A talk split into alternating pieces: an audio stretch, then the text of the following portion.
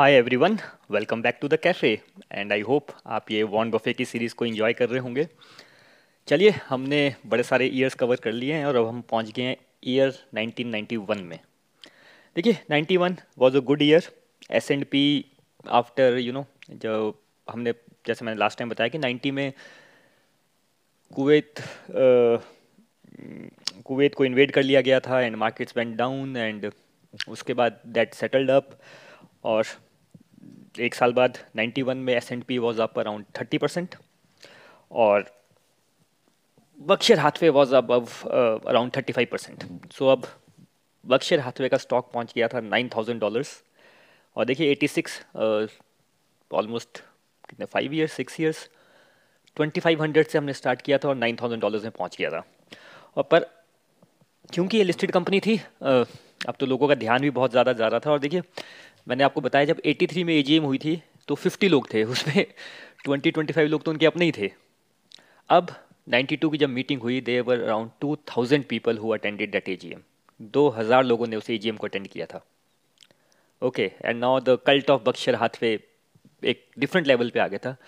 In fact you know अगर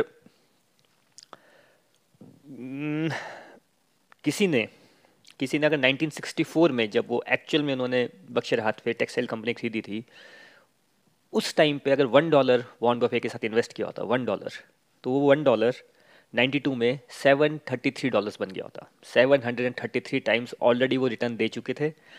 उसके बाद लगता कि ये 700 टाइम्स कोई रिटर्न दे आपको 700 टाइम्स तो वो बंदा स्पेशल ही होगा, या वो लोग स्पेशल ही होंगे। दैट इज़ वाई चार्ली मुंग and Warren Buffett special but अब वो लिस्टेड फॉर्म हो गई है. They have reach nine thousand dollars और अभी भी you know people were like starting questioning them and they have come in to public but अभी तो बक्शर हाथवे की जर्नी स्टार्ट हुई है. यहाँ नाइन थाउज़ेंड डॉलर से they are going to reach जहाँ तक हम कवर करेंगे फाइव लैख डॉलर्स अभी भी देखिए कितना इनको पास यू नो रनवे है. बट जो अप्रोच है उनकी वैल्यू इन्वेस्टिंग की वो चाहे आप जब उनसे के साथ 64 में वन डॉलर इन्वेस्ट करते या 85, 86 में 2000 डॉलर पे इन्वेस्ट करते या 92 में 9000 डॉलर्स पे इन्वेस्ट करते। It always remain the same okay चलिए स्टार्ट करते हैं 92 में।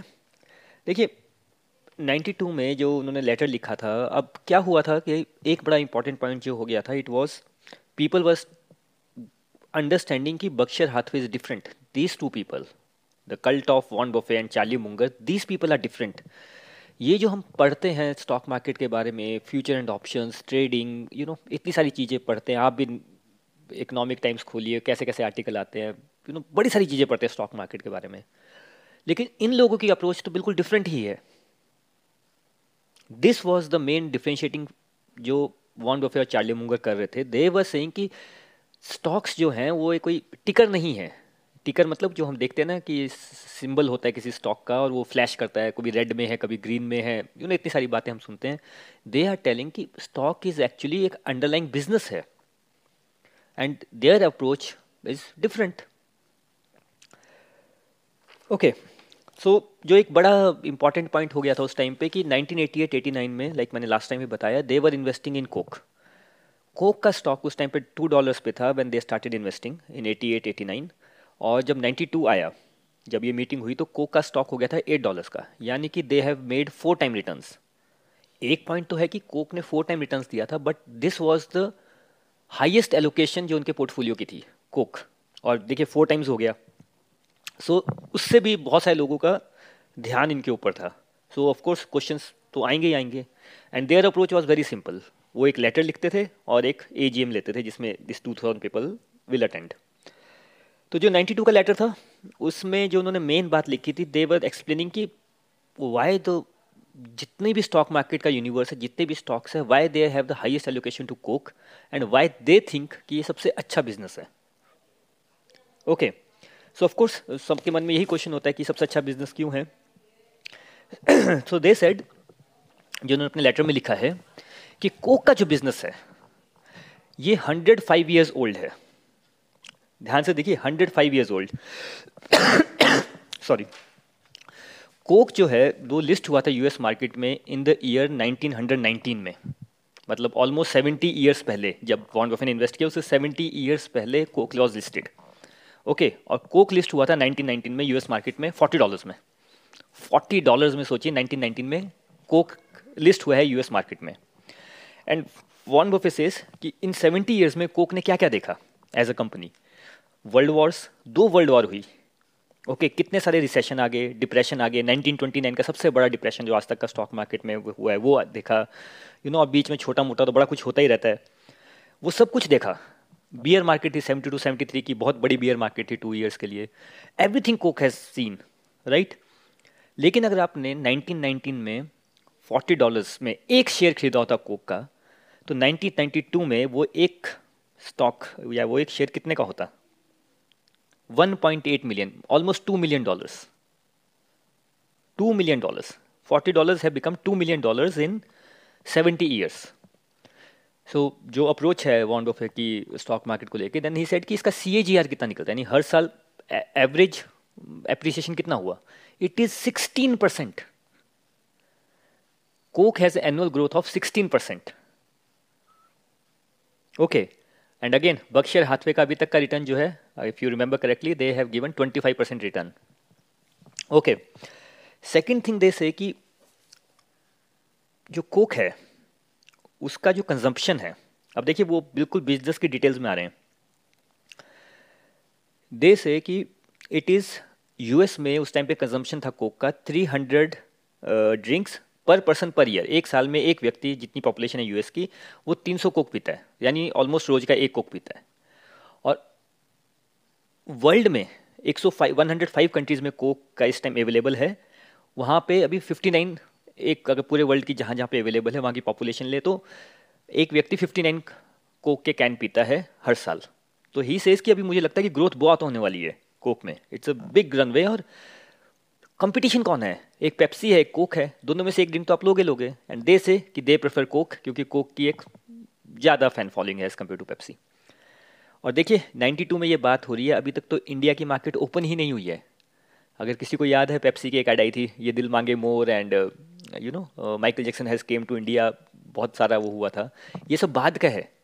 वर्ल्ड की तो सबसे दो पॉपुलस कंट्रीज़ हैं। One is India one is China Coke तो अभी आया ही नहीं है वहाँ पे। Still it has become four times and they say कि this is a this are the business which are our permanent holding और we love this type of business जिसको हम अंडरस्टैंड कर सकते हैं। कोक बनाने में कितना खर्चा होता है? एक रुपये का खर्चा होता है कोक बनाने में। बिकता कितने में? है ट्वेंटी रुपीज़ में। एडिक्टिव है, लोग फ़ैन है इसके। राइट और पूरे वर्ल्ड में अवेलेबल है। और ट्वेंटी रुपीज़ में अगर आपको कोक बेच रहा है कोई, और कोई देसी ड्रिंक बेच रहा है या अन कोक नहीं है, कोई और है पेप्सी और कोक को छोड़ के you will prefer Coke so all this things they have mention in their letter कि वाई दे लव कि यू नो कोक और जनरली होता क्या है कि जब स्टॉक प्राइस बढ़ जाता है तो लोगों को मन में ही कहते खरीदना कि बेचना है, खरीदना कि नहीं बेचना है profit booking this and that why this people were different ये तो बात ही नहीं कर रहे हैं कि हमारा फोर टाइम्स हो गया है, सबसे बड़ी होल्डिंग है प्रॉफिट बुकिंग कर लेते हैं, थोड़ा यहाँ इन्वेस्ट कर लेते हैं, वहाँ। No they are only talking about business pure business that's it doesn't matter कि कोक का शेयर टू डॉलर से या फोर डॉलर एट डॉलर पहुँच गया four X okay so that was all about Coke इसके बाद जो वो डिस्कस करते हैं डेट इज़ सोलोमन ब्रदर्स देखिए सेलोमन ब्रदर्स एक बैंक था इनफैक्ट एक ट्रेडिंग हाउस था। एट्टी सेवन एटी एट में वॉन बफे और ने, या बक्शर हाथवे ने बहुत बड़ी पोजीशन ली थी सेलेमन ब्रदर्स में। एंड दे फाइंड कि this bank will do this and that they will do all good जैसा वो करते हैं whatever their value investing is देखिए, कितनी बड़ी बात अब यहाँ पे हम डिस्कस करने वाले हैं। इवन दो बक्शर हाथवे का स्टॉक बहुत ऊपर था this investment has flatted out हुआ क्या कि it was a good investment they have return about it कि they think it is a good business जो भी वो लिखते हैं। 91 में फ्रॉड हो गया उसमें and it was a big fraud वो फ्रॉड इतना बड़ा हो गया कि it came to as a जैसे लेमन ब्रदर्स का हुआ था ना इट केम टू बैंक कि सेलेमन ब्रदर्स बैंक हो जाएगा। और एस सी एंड जो भी वहाँ के जो, जैसे हमारा सेबी होता है, वहाँ पे सब वो कोर्ट में चला गया एंड दिस एंड डैट और बैंक हो जाएगा तो यू नो स्टॉक मार्केट को बहुत फ़र्क पड़ता है। अगर कोई बैंक फेल हो जाए there is lot of money involve this and that Warren Buffett came for the rescue और वो नाइन मंथ्स के लिए he became the CEO, he became a CEO of the Salomon Brothers. और उनकी बड़ी famous statement है जो उन्होंने उस टाइम पे कोर्ट में दी थी he said to S C C securities that if you lose money okay और if you lose money for the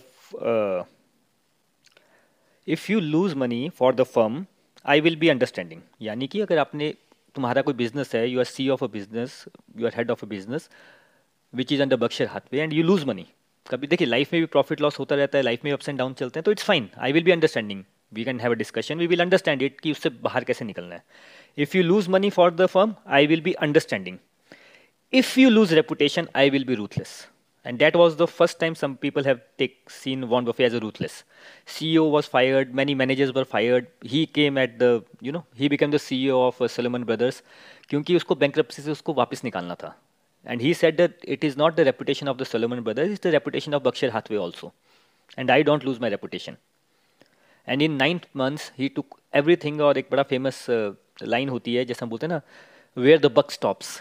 News channel वाले बड़ी बार जब कोई ट्रेजिडी हो जाती है या कुछ इशू हो जाता है, देश में तो एक आता है where the buck stops where the buck stops और वॉन्डोफे ने अपने एक इंटरव्यू में उनसे पूछ रहे थे कि इतना सब इशू है now you are the C O what you say he says the buck stocks the buck stops at my table I am the responsible and accountable what so ever happens from here now तो nine months में ही went back उन्होंने Salomon Brothers को set किया सारा का सारा and then made a new C और 97 में दे सोल्ड सेलमन ब्रदर्स का stock they had bought it I think 700 millions में और 1.8 बिलियंस में उन्होंने सोल्ड कर दिया double price after 13 years it was not a good investment but he said they was lessons lot of lesson and he was very appreciated in ninety two's A G M की he saved Salomon Brothers क्योंकि एक bank को बचाने में या एक trading house को जब बचाया तो उससे रिलेटेड बड़े सारे लोग होते हैं, जिनकी लाइफ उस पर डिपेंड होती है.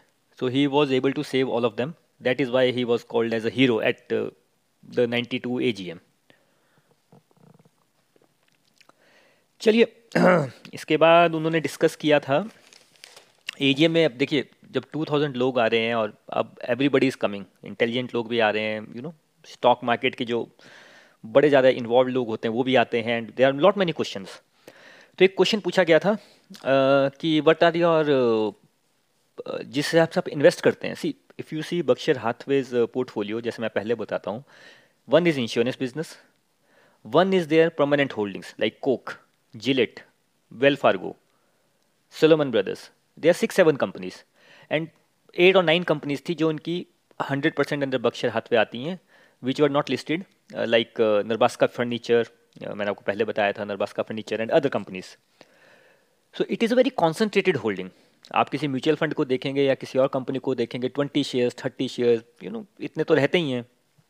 But this has become very concentrated holding so question was कि मॉडर्न पोर्टफोलियो थ्योरी जो हम बिज़नेस स्कूल में पढ़ाई जाती है कि मॉडर्न पोर्टफोलियो थ्योरी का अल्टीमेट मीनिंग क्या है? देखिए स्टॉक मार्केट का अल्टीमेटली आपको चाहिए क्या स्टॉक मार्केट से? रिटर्न चाहिए। So there is a theory called modern modern portfolio theory जो सब जगह पढ़ाई जाती है कि स्टॉक मार्केट से अपने रिटर्न्स को मैक्सिमम कैसे ले सकते हो आप? And there lot of technicals and you know theory है उसके पीछे बहुत सारी उस पर नहीं जाएँगे। नेट पे आप सर्च कर लीजिएगा, आपको मिल जाएगा। बट उसका मीनिंग ये था सिंपल सी बात बताता हूँ मैं आपको। वो थ्योरी बोलती है कि जो आपका पोर्टफोलियो का एलोकेशन होना चाहिए, वो रिस्क के अकॉर्डिंग होना चाहिए। अगर रिस्की एसेट है बहुत, जैसे स्टॉक्स बहुत रिस्की होते हैं गोल्ड थोड़ा स्टेबल बोलना, बोला जाता है एफ़ उससे भी स्टेबल बोली जाती है राइट या बॉन्ड्स या ट्रेजरी बॉन्ड्स तो आपका पोर्टफोलियो में डाइवर्सिफिकेशन होना चाहिए। और जो रिस्की एसेट है, उसका एलोकेशन रिस्क के अकॉर्डिंग थोड़ा कम होना चाहिए। और रिस्क क्या होता है कि जिस कॉमोडिटी का प्राइस जितना वॉलेटाइल है, उतना ही ज़्यादा रिस्क होता है। तो ये क्वेश्चन पूछा गया कि आप जिस हिसाब से इन्वेस्ट कर रहे हैं, वो तो मॉडर्न पोर्टफोलियो थ्योरी के एकदम ऑपोजिट है। तो इसमें आपका क्या थॉट्स हैं? तो बवे से बफे सेड कि I don't understand modern portfolio theory and Munger said Charlie Munger said for a person with hammer uh, for a person who has a hammer in his hand he thinks every problem is a nail. इसका meaning ये था कि अगर आपके हाथ में एक हथौड़ा है हैमर है तो आप हर चीज़ का सॉल्यूशन यू नो आपको लगेगा कि नेल पे जैसे हथौड़ा मारते हैं क्योंकि आपके हाथ में हथौड़ा है तो आप हर चीज़ को हथौड़ा मार के ठीक करेंगे चाहे उसकी ज़रूरत है या नहीं है। तो पॉइंट ही वॉज़ सेइंग कि व्हेन बफे केम देखिए बफे का जो मेन बात है इन लोगों की, ये हर चीज़ को बहुत सिंपल ढंग से बताते हैं। तो बफे सेट की मॉडर्न पोर्टफोलियो थ्योरी का जो बेसिक एजम्पन है कि you can buy hundred stocks and hundred stocks को आप रिस्क के अकॉर्डिंग एडजस्ट करो तो आपके रिटर्न मैक्सिमम होंगे। He says the basic assumption जो है, वो ही इनमें गलत है। The basic assumption they don't understand is कि एक स्टॉक जो है, वो कोई स्टॉक वो टिकर नहीं है, वो प्राइस नहीं है। उसके पीछे एक बिज़नेस है। Stock market is a place जहाँ पे बिज़नेस ट्रेड होता है। You have to find the value of the business तो मॉडर्न पोर्टफोलियो थ्योरी तो वो कंसिडर ही नहीं करता है बिज़नेस है। इट कंसिडर द प्राइस कि जिसका प्राइस जितना फ्लक्चुएट कर रहा है, वो, यानी उतना रिस्की है। And he said that because market का जो नेचर है मार्केट इज़ वॉलाटाइल कभी ऊपर होती है, कभी नीचे होती है। So volatility is your friend अगर भाई स्टॉक प्राइस नीचे नहीं जाएगा, आपको अंडर वैल्यू स्टॉक नहीं मिलेगा तो आप पैसे कैसे अर्न करेंगे? That is the nature of the market so they say कि हम लोग we don't understand this modern portfolio theory चलिए, ये था ये वाला क्वेश्चन उसका नेक्स्ट क्वेश्चन पूछा गया किसी ने. अगेन मैं हमेशा बोलता हूँ आपको, जैसे जैसे आप आगे चलेंगे ना, आप देखेंगे क्वेश्चन सेम ही रहते हैं. तो क्वेश्चन वॉज़ बस थोड़े पॉलिश हो जाएँगे क्वेश्चन क्योंकि पहले पचास लोग आते थे, उनके जान पहचान के लोग आते थे. Now they are two thousand people and जो बिल्कुल हार्वर्ड से यू नो वर्ल्ड के बेस्ट हैं जो. क्योंकि जो वॉन बफे रिटर्न्स दे रहा था it was best in the market right अब जिसको best and that AGM is open for everyone so जैसे अब हम उनको पढ़ रहे हैं तो there are people who studying him लेकिन ये उनके सामने हो रहा था। ऐसा है कि सचिन तेंदुलकर के अभी दस पंद्रह मैच हो गए and he is playing very good आप भी क्रिकेटर हो। अब आप जा रहे हो उसको अंडरस्टैंड करने के तो खेलता कैसे है? दिस टेक्निक इज़ गुड और दैट टेक्निक इज़ गुड जैसे कि, अगर आपको आई थिंक 96 का वर्ल्ड कप था जब श्रीलंका जीता था। If I am not wrong 96 ही था। या आई थिंक 96 ही था। जब जयसूर्या और कालू वितरना ओपनिंग करते थे और उन्होंने एक बड़ा सही चेंज कर दिया था क्रिकेट में वनडे क्रिकेट में, कि पहले पंद्रह ओवर में आओ और जस्ट ब्लास्ट एवरी वन मुझे अभी भी याद है, एक मैच था, उसमें जयसूर्या कालू वितरन आउट हो जाता है कि I think Kaluwitharana out हो जाता है, और स्कोर होता है सेवेंटी जिसमें जयसूर्या ने सिक्सटी नाइन मारे होते हैं और एक वाइट बॉल होता है और कालू वितरना के ज़ीरो स्कोर होता है। But that was a dramatic change कि यार ये कैसे खेल रहे हैं? वनडे ऐसे खेला ही नहीं जाता। So that was the thing कि एवरीबडी वॉज़ थिंक कि भाई ये वाउंड बफे चार्ली मुंगर कौन है? ये कैसे प्ले कर रहे हैं? और रिटर्न्स भी आ रहे हैं। और जो हमने पढ़ा है, चाहे मॉडर्न पोर्टफोलियो थ्योरी में पढ़ा है, चाहे हम ट्रेडिंग करते हैं, ये तो इन सब चीज़ों की बातें ही नहीं कर रहे हैं। सो द क्वेश्चन केम कि मार्केट टाइमिंग के ऊपर कि वो मार्केट के बारे में क्या सोचते हैं कि राइट नाउ इस साल मार्केट थर्टी परसेंट ऊपर है your stock is thirty five percent up तो मार्केट के बारे में क्या है? ये आगे नेक्स्ट ईयर ऊपर जाएगी कि नीचे जाएगी? हम भी यही पूछते हैं ना कि ट्वेंटी ट्वेंटी थ्री में मार्केट का क्या होने वाला है। अभी देखिए न्यू ईयर स्टार्ट होगा तो टीवी पे आना स्टार्ट हो जाएगा। 2023 के धमाका स्टॉक्स न्यू ईयर के धमाका stock mister X Y Z के हसीन स्टॉक्स खुशबूदार stocks you know all this nonsense will start तो द क्वेश्चन वॉज़ कि मार्केट टाइमिंग के बारे में आपका क्या विचार है और नेक्स्ट ईयर आपको क्या लगता है मार्केट कहाँ होगी? वॉन बफे सेट कि जब 1950 में उन्होंने अपना करियर स्टार्ट किया तो डॉ जॉन्स वॉज़ 200 और उनके पास थे टेन थाउज़ेंड डॉलर इन्वेस्ट करने के लिए। उन्होंने, उनके फादर ने जब उनको पता चला, उनके फादर को कि he is going to invest in stock market in fifties उनके फादर ने कहा कि मार्केट अभी ठीक नहीं है डोंट इन्वेस्ट मार्केट का भी बहुत बुरा हाल है it's not a good time to go into stock market बड़े बड़े स्टॉक मार्केट ब्रोकर ये वो यू नो जॉब लूज कर रहे हैं। He said okay in fact Ben Graham जो उनके गुरु थे जो इनके मेंटर थे he also told him the same thing कि मार्केट नाइनटीन फिफ्टीन अभी ठीक नहीं लग रही है। It's not a good time to go into the markets and Warren Buffett was saying कि मैं तो कैरियर ही मार्केट में बनाने वाला हूँ and I have ten thousand dollar मैंने इकट्ठे किए आई विल इन्वेस्ट इट तो वॉन बफे सेट कि अगर मैंने उनकी बात सुनी होती और वेट किया होता तो आज तक मेरे पास दस हज़ार डॉलर ही होते। Okay the point he was trying to make he is not in the business to time the market and then he gave example कि देखिए बिज़नेस क्या है? स्टॉक मार्केट क्या है? कि यू नो mm, हाँ स्टॉक मार्केट क्या है? ही सेज कि लेट से कि एक रिवर है और सामने दस स्विमर्स हैं। अब कौन सा स्विमर कैसे क्रॉस करेगा? डेट इज़ द बेट तो मैं बेट करता हूँ कि कौन सा स्विमर अच्छा है और कौन यू नो रिवर क्रॉस कर सकता है। मैं ये बेट नहीं करता हूँ कि यार रिवर में फ्लो ज़्यादा है, अभी तूफ़ान आया हुआ है, कि अभी पानी शांत है। पानी शांत है तो ऑफकोर्स स्विमर ज़्यादा फास्ट करेगा। सब स्विमर ज़्यादा फास्ट करेंगे। और अगर बड़ा ज़्यादा करंट है मार्क पानी में तो स्लो हो जाएगा। मे बी इतना तूफ़ान आ गया कि वो बोलेंगे थोड़ी देर रुक जाओ।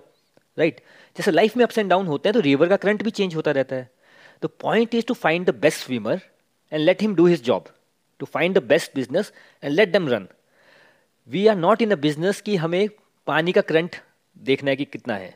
The same thing is with stock market कि हमें ये नहीं देखना कि स्टॉक मार्केट ऊपर जाने वाला है कि नीचे जाने वाला है। We try to find the best business and let them run लेकिन यस ही ऑलवेज से कि buying stocks is like you know buying food तो वो हैमबर्गर का एग्ज़ाम्पल लेते हैं, वड़ा पाव का ले लेते हैं इंडिया में, हम शाम को जैसे वड़ा पाव खाते हैं।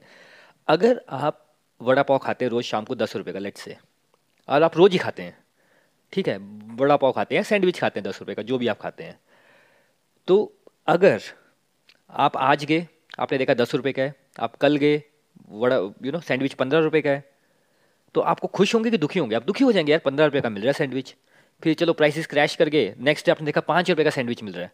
आप दो भी खा सकते हैं, आप खुश हो जाएँगे। चाहे आप सेल में जाते हैं, जब सेल लगती है तो वी आर वेरी हैप्पी कि लिवाइस की जो पाँच हज़ार की जीन थी, अब ढाई हज़ार में मिलती है इट्स वैल्यू फॉर मनी हम दो भी खरीद सकते हैं। हो सकता है कि कोई ऐसा पेयर है जैसे नाइकी के एयर जॉर्डन है, मिलते ही नहीं है। और जब से वो एम सी स्टैंड आया है कि अस्सी हज़ार में तेरा घर जाएगा, वो शूज़ और महँगे हो गए हैं। तो आप सोचोगे थोड़ा बाद में खरीदता हूँ। अभी डिमांड बहुत है। लाइफ में हम हर जगह ये करते हैं, लेकिन स्टॉक मार्केट में उल्टा करते हैं। जब मार्केट ऊपर जा रही होती है स्टॉक्स महँगे मिल रहे होते हैं, तब हमसे रुका नहीं जाता तो हम खरीद लेते हैं। और जब सस्ते मिल रहे होते हैं तो हम रुक जाते हैं। तो दैट उस चीज़ का हमेशा ख्याल रखिए। That was the statement of Warren Buffett फिर और स्मार्ट लोग आगे मीटिंग में अब अब एक व्यक्ति ने पूछा कि आप करते हैं वैल्यू इन्वेस्टिंग राइट एक होती है ग्रोथ इन्वेस्टिंग आपने भी सुना होगा ग्रोथ इन्वेस्टिंग होती है। ग्रोथ इन्वेस्टिंग होती है कि जहाँ पे जैसे नए टेक्नोलॉजी स्टॉक्स हैं, जैसे पीछे इंडिया में जोमेटो था नाइका है these are fast technology stocks right कि इनका ग्रोथ बहुत ज़्यादा है hundred percent growth two hundred percent growth और उनका शेयर प्राइस भी हंड्रेड के ऊपर होता है। तो what is your thinking on जो उन्होंने क्वेश्चन पूछा था कि ग्रोथ इन्वेस्टिंग के बारे में क्या क्वेश्चन है आपका? तो चार्ली मुंगर सेड कि all type of investing is value investing there is nothing like value investing है ग्रोथ इन्वेस्टिंग है एक्स इन्वेस्टिंग है everything is value investing okay again the second point he made was कि ऐसा क्यों है कि again देखिए, ये पॉइंट मैंने पिछली बार भी समझा था D C F he again came to D C F D C F is discounted cash flow देखिए सिंपल सी बात है। स्टॉक मार्केट है क्या? आप वैल्यू कैसे करते हैं स्टॉक को? लेट से आपके पास हंड्रेड रुपीज़ है। ठीक है? मेरे, मैं मैं आया आपके पास, मैंने कहा मुझे हंड्रेड रुपीज़ दे दो। मुझे हंड्रेड रुपीज़ की ज़रूरत है। मैं आपको दस साल बाद हंड्रेड रुपीज़ वापस करूँगा। अब आप हो बिजनेसमैन आप कैसे बोलोगे, यार, मैं इसको हंड्रेड रुपीज़ दूँगा तो दस साल बाद मुझे कितने पैसे इसको वापस मतलब मुझे कितना मिलना चाहिए? अब आप क्या करोगे? आप देखोगे अगर मैं हंड्रेड रुपीज़ एफ़ में डाल दिए आठ परसेंट के हिसाब से तो मुझे दस साल में कितना मिल जाता है? दो सौ इक्कीस रुपये मेरे को वापस मिलेंगे। अब मैं आया हूँ हंड्रेड रुपीज़ का लोन लेने दस साल के लिए तो मैं अगर आपको बोलूँगा कि मैं आपको दो सौ इक्कीस से कम दूँगा तो आपको तो लॉस है। आप एफडी में कर लो। और जितना मैं आपको टू ट्वेंटी वन से ऊपर बोलूँगा, क्या टू ट्वेंटी वन से मैं आपको टू ट्वेंटी वन की जगह टू फिफ्टी रुपीज़ दूँगा तो आप बोलोगे हाँ यार, चालीस रुपये का फ़ायदा है फोर परसेंट या फाइव परसेंट का फ़ायदा है. लेकिन रिस्क है, दस साल आपने थोड़ी देखा है तो आप उसमें थोड़ा सा यू नो एफडी से ज़्यादा मेरे से मांगोगे कि नहीं यार एफडी में आठ परसेंट मिलता है you give me sixteen percent जो भी है। तो पॉइंट यही होता है, जब आप स्टॉक खरीदते हो तो कैसे कैलकुलेट किया जाता है कि आपको next ten years it's not ten years जितने साल के लिए आप खरीदे जैसे वॉन बफे से कि कोक हमने खरीदा है इन्फाइनाइट टाइम के लिए। तो हिज पॉइंट वॉज़ कि अगर 59 आज की डेट में पूरे वर्ल्ड की पॉपुलेशन लेट से इतनी है और वो 59 कैंस पी रहे हैं तो आज से 10 साल बाद अगर 59 कैंस की जगह 200 कैन लग पड़े पीने तो देखिए कितनी ग्रोथ हो सकती है। प्लस अभी चाइना और इंडिया में तो गए नहीं है। So he calculates like that कि कितना कैश फ्लो आ सकता है। And there is a book मैं उसका नाम आपको नेक्स्ट टाइम बताऊँगा। उसमें उन्होंने कोको कोला को ऐसे ही डिवाइड किया कि वर्ल्ड की पॉपुलेशन कितनी है। एक वर्ल्ड में कितना कोक 88 में पीता था व्यक्ति 89 में कितना पिएगा, उसको फिर वापस कैलकुलेट किया कि पूरा का पूरा सेल्स 90 में 91 में 92 में, ऐसा करके 2020 तक कोक का कितना सेल हो सकता है। अगर इतना सेल हो सकता है तो इतना कॉस्ट लगेगा, इतना प्रॉफिट होगा राइट और इस प्रॉफिट को वापस आप इंटरेस्ट रेट से डिस्काउंट कर दो तो आज की डेट में कोक का प्राइस कितना बनता है? एक्चुअल में ऐसे ही कैलकुलेट किया जाता है, और ये कोई बड़ी रॉकेट साइंस नहीं है। डी सी एफ़ करके आप अगर ना एक D C F excel calculator है excel D C F excel sheet आप गूगल पे टाइप कीजिए, आपको मिल जाएँगी। अगर किसी को चाहिए होगा तो मुझे बोलिए, मैं टेलीग्राम ग्रुप में डाल दूँगा। इट्स वेरी इजी आप एक स्टॉक प्राइस लीजिए, उसमें डालिए मार्जिन ऑफ़ सेफ्टी लगाइए, वो आपको स्टॉक प्राइस निकाल के दे देता है। बस उसको स्टडी कीजिए it's very easy nothing big about it problem ये नहीं है प्रॉब्लम ये है कि आप उस बिज़नेस का नेक्स्ट टेन ईयर्स का प्रॉफिट कैसे निकालेंगे। सो वॉन बफे सेज कि पिछले दस साल का देख लो कि पिछले दस साल उसने क्या किया है? वैसे दस साल का होगा। So they go by that theory so that was value investing and growth investing one more example he gave then कि देखिए ही सेट कि देखिए एयरलाइन इंडस्ट्री अराउंड 1937 40s में airline industry was has come in US 40 से लेके 1992 तक till date time he says कि सबसे घटिया बिज़नेस जो है यूएस में it is airline industry every year आपको नए एरोप्लेन्स खरीदने पड़ते हैं। लोग देखते हैं कि सबसे जैसे हम, आप देखिए ना, आपने बुकिंग की है कभी, अगर आप, चलिए, एक तो है बिज़नेस क्लास उसको छोड़ दीजिए बट जनरली जैसे गोवा जाना है, आपको कहीं जाना है, सबसे पहले क्या देखते हैं आप? कि मैं स्पाइस जेट में जाऊँगा, कि मैं इंडिगो में जाऊँगा, कि ये देखते हैं सबसे सस्ती फ़्लाइट कौन सी है? सबसे सस्ती फ़्लाइट कौन सी है? उसमें जाते हैं हम लोग। तो दे से कि उसमें प्राइसिंग पावर नहीं है एंड यूएस में तो बहुत सारी एयरलाइंस हैं। एयरलाइंस बहुत सारी हैं, उनको नए नए एरोप्लेन खरीदने पड़ रहे हैं and they are losing money every year पिछले फिफ्टी ईयर से every year they are losing money so he says कि यार बिज़नेस का मीनिंग होता है कि आपने एक पैसा लगाया और फिर आपको उससे रिटर्न मिल रहा है. The worst business is airline industry जो पिछले पचास साल से पैसा ले रही है and they have given zero return and then he says उसके कंपेरिजन में he gives another example best business ये तो वर्स्ट बिज़नेस हो गया. कोक का तो आपने देख लिया। He gives example of See's Candy अब सीज कैंडी में आपको बड़ी बार नाम सुना होगा आपने। मैंने पहले भी बोला था हाशियस की चॉकलेट कभी टेस्ट कीजिए। आप डेरी मिल्क डेरी मिल्क सारी चॉकलेट्स भूल जाएँगे and then you will say कि नहीं Warren Buffett is a genius he tells about See's Candy कि why See's Candy is a good business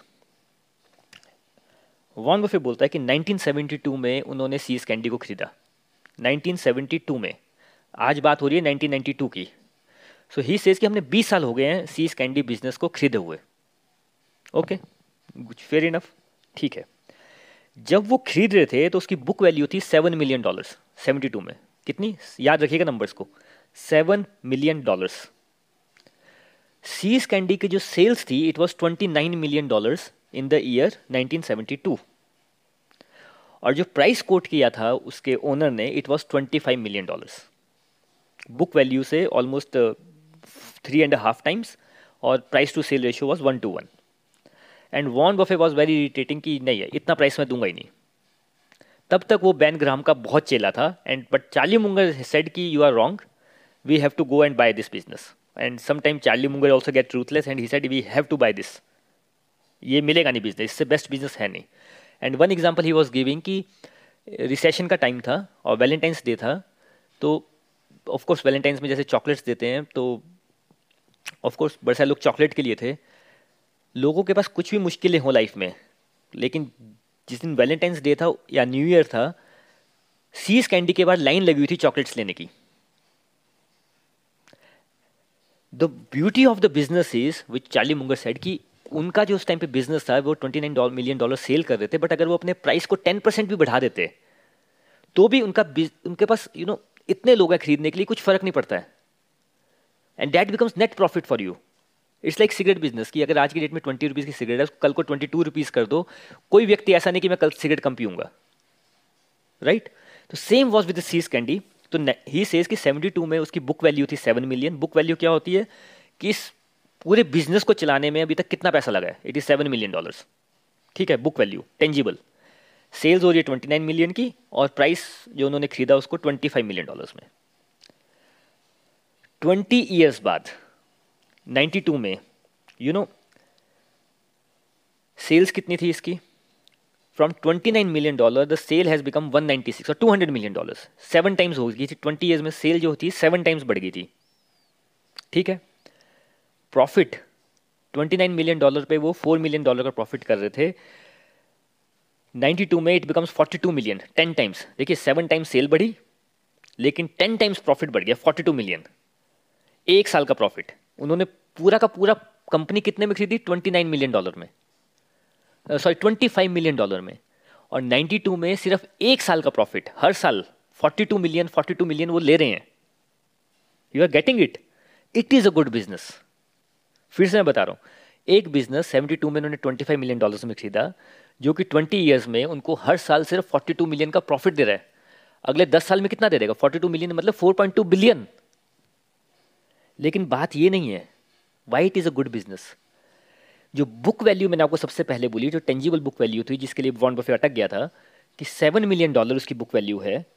It was increase to guess कीजिए twenty five million dollars यानी कि उन्होंने पिछले बीस साल में जो कॉस्ट जो पैसा डाला बिज़नेस में वापस it was eighteen million dollars और जो प्रॉफिट जनरेट कर रहे हैं it is forty two million beautiful business कि 20 साल में आपको कितना कॉस्ट हुआ, खर्चा हुआ? 18 मिलियन डॉलर हर साल आपको प्रॉफिट अब कितना मिल रहा है? 42 मिलियन डॉलर्स कैलकुलेट कीजिए रिटर्न यू नो उसका रिटर्न दैट्स वाई वॉन्ट बफे सेज की one of the best business they have bought was See's Candy और यहाँ पे ये चेंज हुआ था उनकी लाइफ में, जो वॉन्ट बफे की लाइफ में जो चार्ली मुंगर का इफ़ेक्ट था, कि चार्ली मुंगर टोल्ड हिम कि जो इंटेंजिबल वैल्यू होती है बिज़नेस की जो एक बिज़नेस होता है जो अपना प्राइस इंक्रीज कर सकता है प्लस एक फ्रेंचाइजी वैल्यू होती है, जैसे कोक की है। So that's why Charlie Munger is vice chairman of Berkshire Hathaway so ये था सीज कैंडी का बिज़नेस अगेन मैं नंबर्स फिर बताता हूँ, हमेशा याद रखिएगा। बुक वैल्यू थी सेवन मिलियन वॉन्ड बफे अटक गया था कि ट्वेंटी फाइव मिलियन बहुत ज़्यादा दे रहे हैं। सेल सिर्फ़ ट्वेंटी नाइन मिलियन डॉलर है। चार्ली मुंगर पीछे पड़ गया था।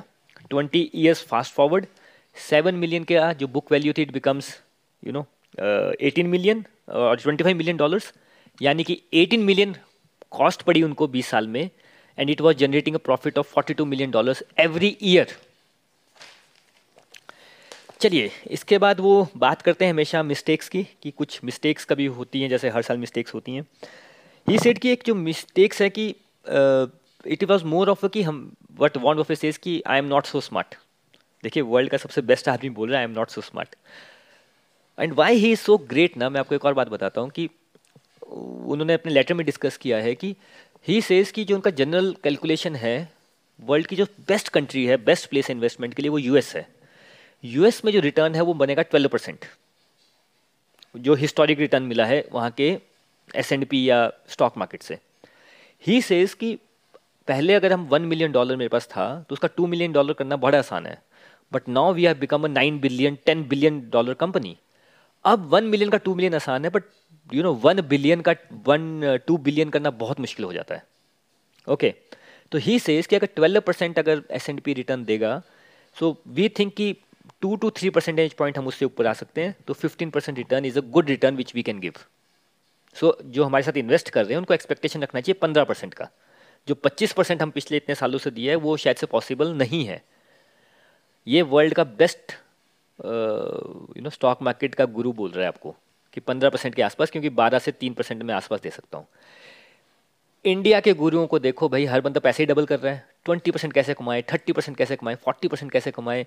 You know and again I told you कि कुछ लोगों के साथ तो मैं आई एम आप इतनी अच्छी अच्छी पोजीशंस पे हैं, इतने इन्फ्लुएंशियल हैं they should not make all this statement कि स्टॉक मार्केट से पैसा कैसे कमाए? दे शुड लिसन टू वॉन्ट बफे ओके तो वो अपनी मिस्टेक बता रहे थे तो ही सेड कि one mistake he did was कि एक फैनी मे करके कंपनी आपने सुना भी होगा फैनी मे यूएस की कंपनी है। They had invested around 400 million dollars in that कुछ साल पहले। अर्ली एटीज़ की बात है। दे हैड कुछ 400 मिलियंस एंड दे थॉट कि Fannie Mae is a very good business and they can invest in this and that and they decided कि they will buy seven million shares of Fannie Mae seven million share it was big investment at that time but हुआ क्या? जब वो invest कर रहे थे तो फैनी मे का शेयर ऊपर जाने लग पड़ा। Ten percent twenty percent thirty percent fifty percent ऊपर हो गया। एंड वॉन बफे बहुत फ्रस्ट्रेट हो गया कि यार हम शेयर खरीद और ये फिफ्टी परसेंट ऊपर हो गया। एंड ही स्टॉप बाइंग कि अब नहीं खरीदूँगा, अब इसकी मतलब जितने में खरीदना था, अभी फिफ्टी परसेंट ऊपर है मैं रुक जाता हूँ, अब I will not buy it he got very frustrated and Fannie में डबल हो गया। एंड उसने अपना, क्योंकि आप, आपका बड़ी जल्दी पैसा डबल हो जाए तो हम क्या कहते हैं प्रॉफिट बुकिंग प्रॉफिट बुकिंग और ऐसा नहीं कि आप गलतियाँ करते हो वॉन बफे भी गलती करते हैं। पॉइंट ये है ना, जब आप इनको पढ़ते हो ना देन यू से कि हाँ यार, ये व्यक्ति तो मेरे जैसा ही है। जो मेरे साथ हो रहा है इसके साथ भी हुआ है। That is why stock market में माइंड सबसे इंपॉर्टेंट है। अगर आपको अवेयर हो गए माइंड के बारे में कि हाँ ऐसा होता है तो वॉन्ड बफे के साथ होता है चार्ली मुंगे के साथ होता है तो हमारे साथ भी होगा। Right right? तो ही सेड कि ही गॉट फ्रस्ट्रेटेड क्योंकि वो फिफ्टी परसेंट ऊपर हो गया एंड उन्होंने अपना रोक दिया परचेज करना कि जितना किया ठीक है।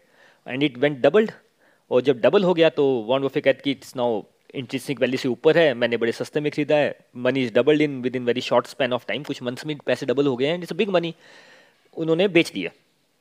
He sold his position and he said it's very stupid mistake अगर वो रखा होता उन्होंने नए जितना खरीदा था, उतना रखा होता, नहीं भी बेचा होता तो 92 में उसकी वैल्यू होती two billion dollars he said it's a two billion dollar mistake which I committed for the shareholders and but देखिए लाइफ में ना कभी भी मिस्टेक नहीं होती। आपको लगता है आपके स्टॉक मार्केट में अगर लॉसेज हुए हैं पीछे ऑलवेज रिमेंबर कि ये छोटे लॉस हैं। इससे आपको लेसन मिलता है। Right and want a set कि सेम थिंग वॉज़ हैपनिंग जब वो कोक खरीद रहे थे। टू डॉलर से खरीदना स्टार्ट किया टू से वो थ्री भी हुआ थ्री एंड हाफ़ भी हुआ but he kept on buying जब तक कि उन्होंने एक सब्सटेंशियल अमाउंट नहीं खरीद लिया because he had this lesson from the fanny में कि stock market could go anywhere we should not make stupid mistakes और देखिए नाइन्टी टू में Coke was four times